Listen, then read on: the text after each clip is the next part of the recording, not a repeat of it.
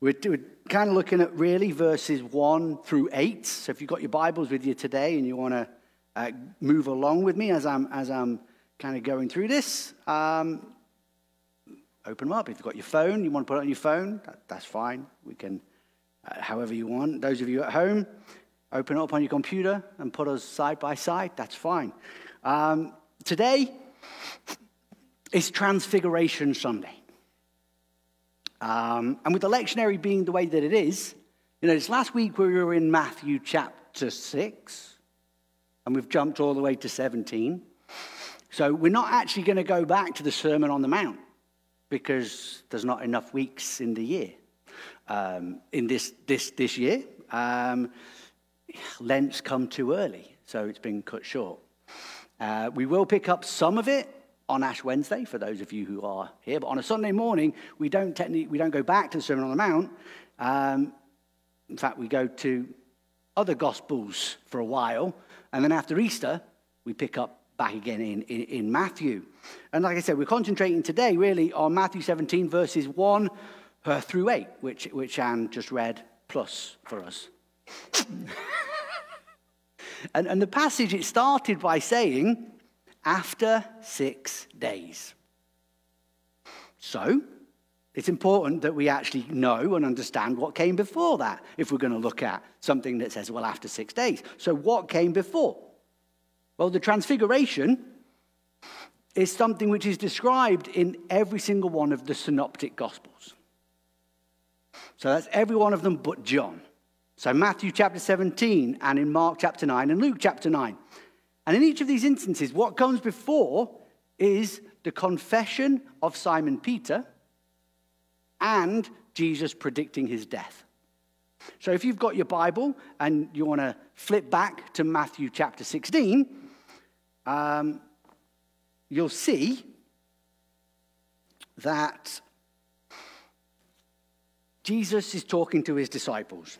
And firstly, he asks them, who do people say that I am? Who do people say that I am? And, and they answer him. Well, some say John the Baptist, others say Elijah, and still others Jeremiah or one of the prophets.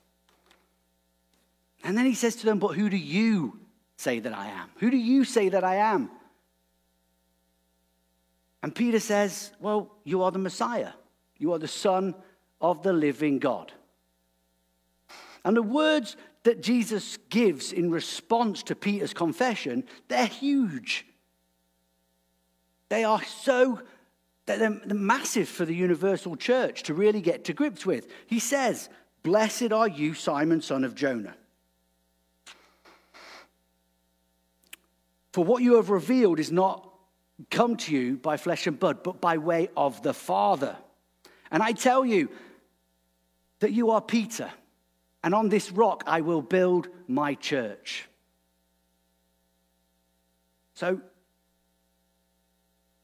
Jesus is not saying, I'm going to build my church on Peter. He's actually saying, I'm going to build my church on the confession that you just made. The rock, the foundation of the church is that Jesus Christ is the Son of God, the Messiah. That's huge. We need to get that. We need to really dig into that because without that truth, without acknowledging that as a fact, everything that comes after this point in the Gospels is meaningless. Has absolutely nothing of, of value.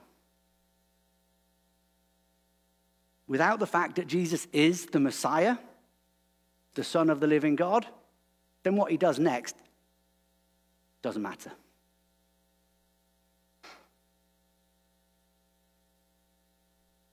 And after that conversation, Jesus begins to prepare his disciples for what is going to come. And he's explaining to them that the Son of God, or, or the Son of Man, as he's referring to the prophecy of Daniel, must undergo a great suffering. He's going to be rejected by the elders, by the chief priests, by the scribes, by the teachers of the law. And what happens is Peter stands up and rebukes him. and says, No, that can't happen. And Jesus says, Get behind me, Satan. Peter's gone from this, this, this great truth of revelation to this fumbling in the way that only Peter seems to be able to do. And Jesus says, Whoever wants to be my disciple must deny themselves and take up their cross to follow me. For whoever wants to save their life will lose it, and whoever wants to lose their life for me will find it. What good will it be for someone to gain the whole world and yet forfeit their soul?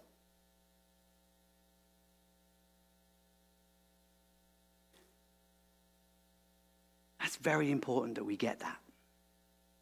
That's all kind of really setting up what's happening in the transfiguration. What we're going to look, what we're really looking at today. Because we need to take up our cross in order to follow him. And what comes just before where Peter, James, and John go up the mountain. Jesus and these three friends of his now, scripture doesn't tell us which mountain this is. But if you go and visit the Holy Land, I've been told you're going to be taken by the tour guides to Mount Tabor. I've even been told that you get off the bus and you get a taxi driver to take you up the mountain. And they don't drive particularly safely. I heard one person joke that there's more prayer in that taxi journey than at any other point in life as people ascend the mountain to, to see the site of the transfiguration. But, but it could very easily be a different mountain. And if I was a betting man, I'd probably put my, mount, my money on it actually being Mount Hermon. A lot harder to get to than Mount Tabor, but it's so close to Caesarea Philippi, which is where that confession and that teaching from Jesus just took place. But being honest, the site of the transfiguration really shouldn't matter to us.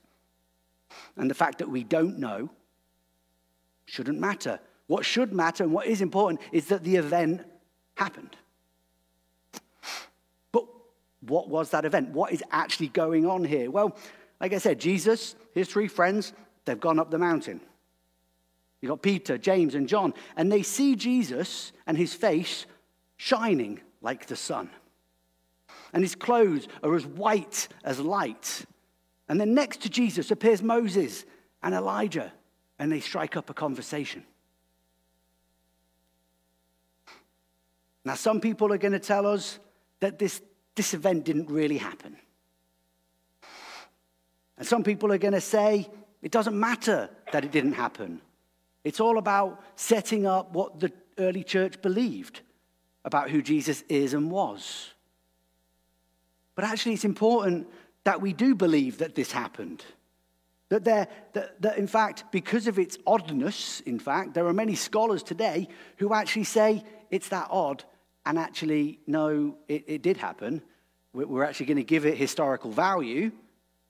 Um, not only because of the words in Scripture, but also because of the backing up of it that we see elsewhere in Scripture and even in the early church of life and even today. You know, it's strange, yes, but that doesn't stop it being real. I'm strange. Okay? Just downstairs earlier today, Thank you to uh, the Doers Life Group who have unpacked all of our nice new chairs and, and hung them on the racks that we've had built by, uh, by Ken Cunningham last weekend. They were, they were looking at the tools. And I, oh, it's an Allen key. It's a what? oh, sorry, it's an Allen wrench in America, but I'd always call it an Allen key. Or when, when Anne was reading scripture today and she said, and it's shown. I'm like, I'd never heard that before. I would read that word shone. Um, so I'm strange. But that doesn't stop me being real, does it? But what makes this passage even more strange is Peter's odyssey again, his oddity. You know, he's like, oh, it's so great that the three of you are here. Let's build some tents. What? Where's this coming from? Well, the thing there is really that Peter's saying, I want to act. I want to act. It's not coming from a bad place, it's just coming from a slightly misguided place. Because he's like, this is, this is the fulfillment of the Feast of Tabernacles. So let's build some tabernacles. That's really what he's getting at. He says, let's build some tents. But the thing is here, the time for action isn't then. That's a time for, for sitting at the feet of Jesus. That's a time for worship and for adoration. And so it's really important that we don't slip into the trap that many people have fallen into when they look at the Transfiguration and they look at this passage. And even when you're looking through your Bibles and the, the many study Bibles that you've got, sometimes the comments in there just take us to a place where we shouldn't be going. We really shouldn't be going. Because some study Bibles will even point to the indication that this is a vision of Jesus' divinity. He shone like the sun. It was, it's his divinity that's shining through him. And you can kind of understand why they'd get to that point. But then let's think about other cases in Scripture. Well, in, in Mark and in Luke's version of this, Elijah and Moses also shone. Elsewhere in Scripture, Moses goes up to the mountain to, to, to spend time with God, and when he comes down, his face is radiant. He is shining. And the people are afraid because of his shining. And there are, eh, there's evidence, there's stories of people over the world who, having been so close to God in prayer, they shine.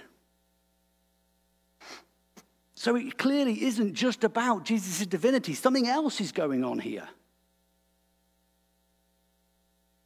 And I want to draw your attention to Matthew 13 43 when Jesus says, Then the righteous will shine like the sun.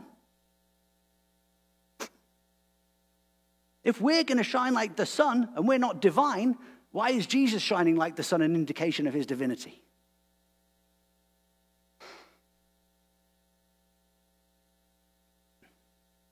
See, shining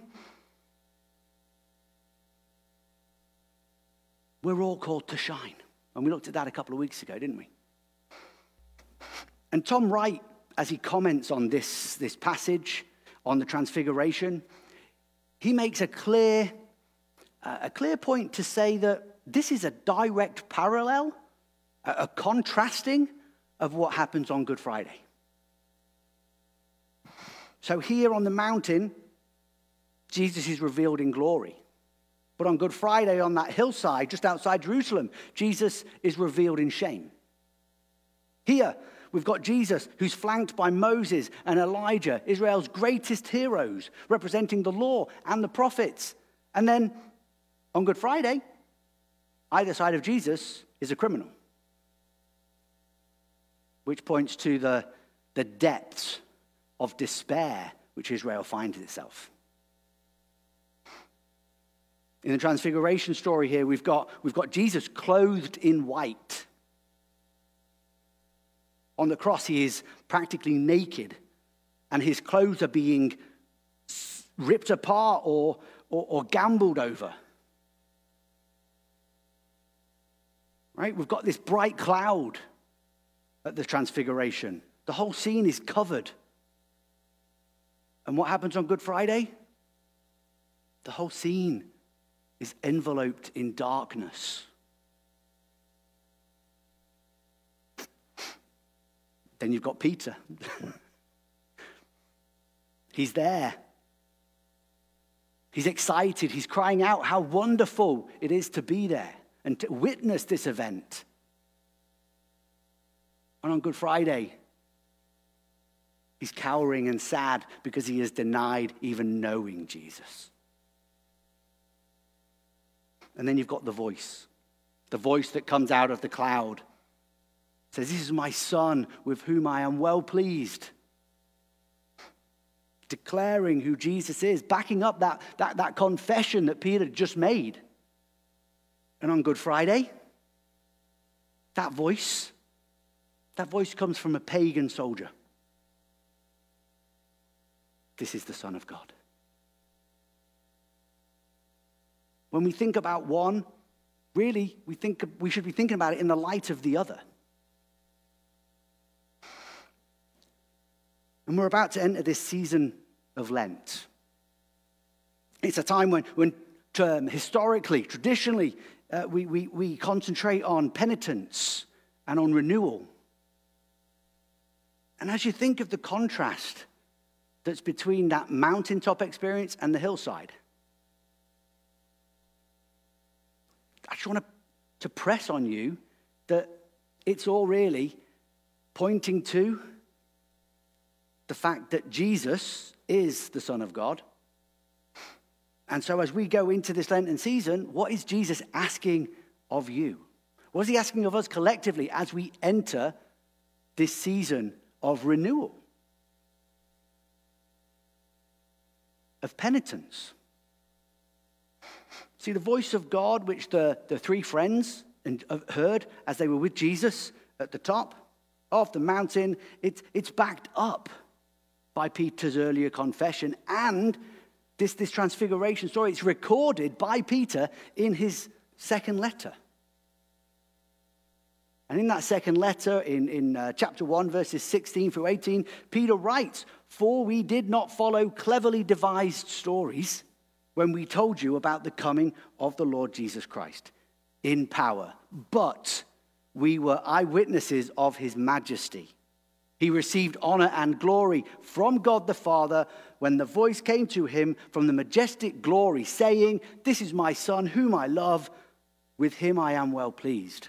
We ourselves heard this voice that came from heaven, and we were with him on the sacred mountain. Peter is telling those he's writing to, This is truth. It happened. Don't think it didn't and it's all pointing to God's glory through Jesus Christ. That voice of God is ever present in the life of Jesus Christ. It's a voice, it's a, it's a voice that we should be looking for. Right? Jesus tells us in John 10 that he is the good shepherd and that his sheep hear his voice. And in verse 14 on, it says, I am the good shepherd. I know my own, and they know me.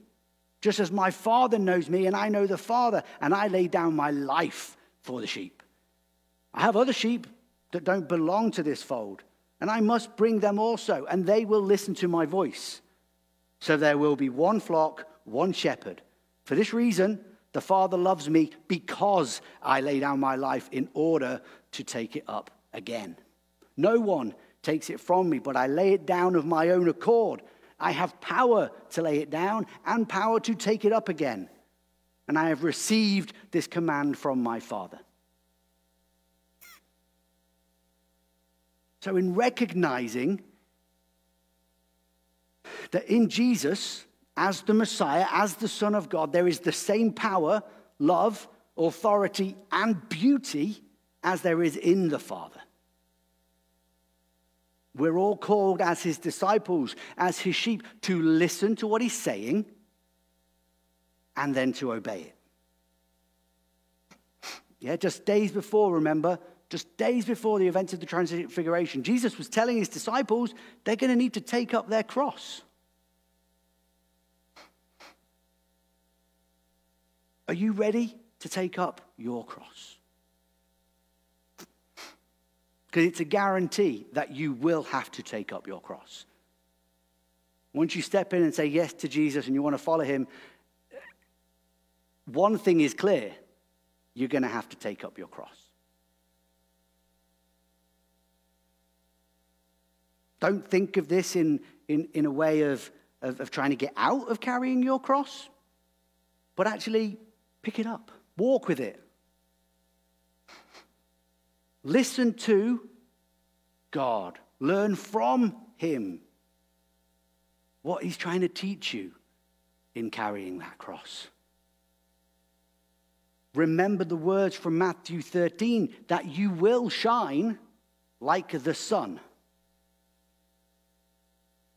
And as we saw a few weeks ago, be the light that you're called to be.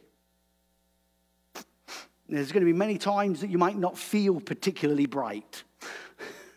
you might not feel like shining, you know, um, and that's, that's going to happen. But that doesn't mean the light is not there still to shine.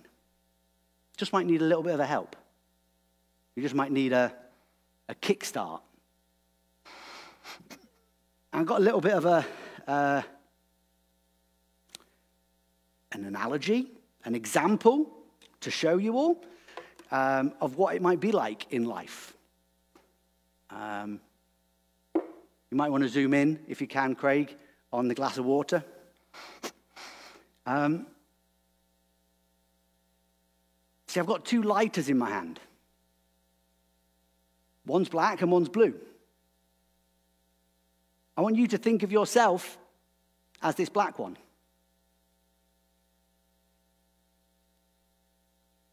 You've got light. You are light. I want to think about the person next to you or behind you or in front of you.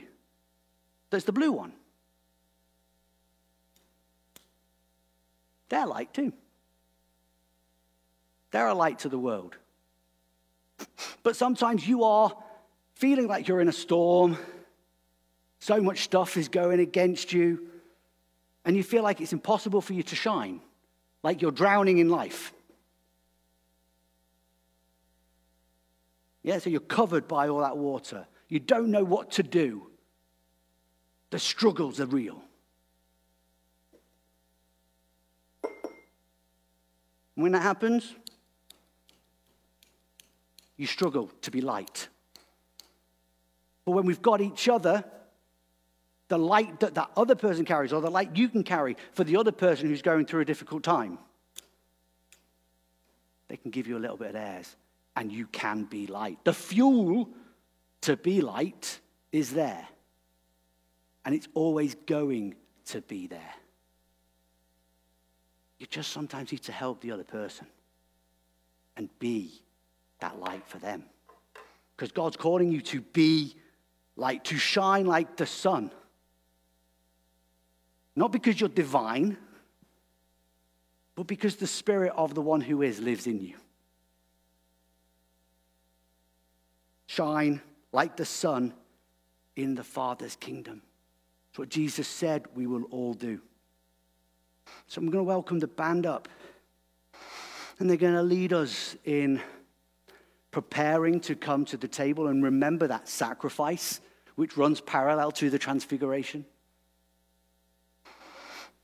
And as they do that, we're thinking, we're responding to all that God's done Father, Son, and Holy Spirit, all that He continues to do for us. And He does it out of His greatness, He does it out of His love and His mercy for all of us so that we can shine so that we can contemplate all the things that He has done for us. We can reflect on what He is saying to us, what He is doing in our lives. And so, right now, let's respond to Him. Let's respond to His greatness. Let's respond to His mercy. And let's declare how great Thou art.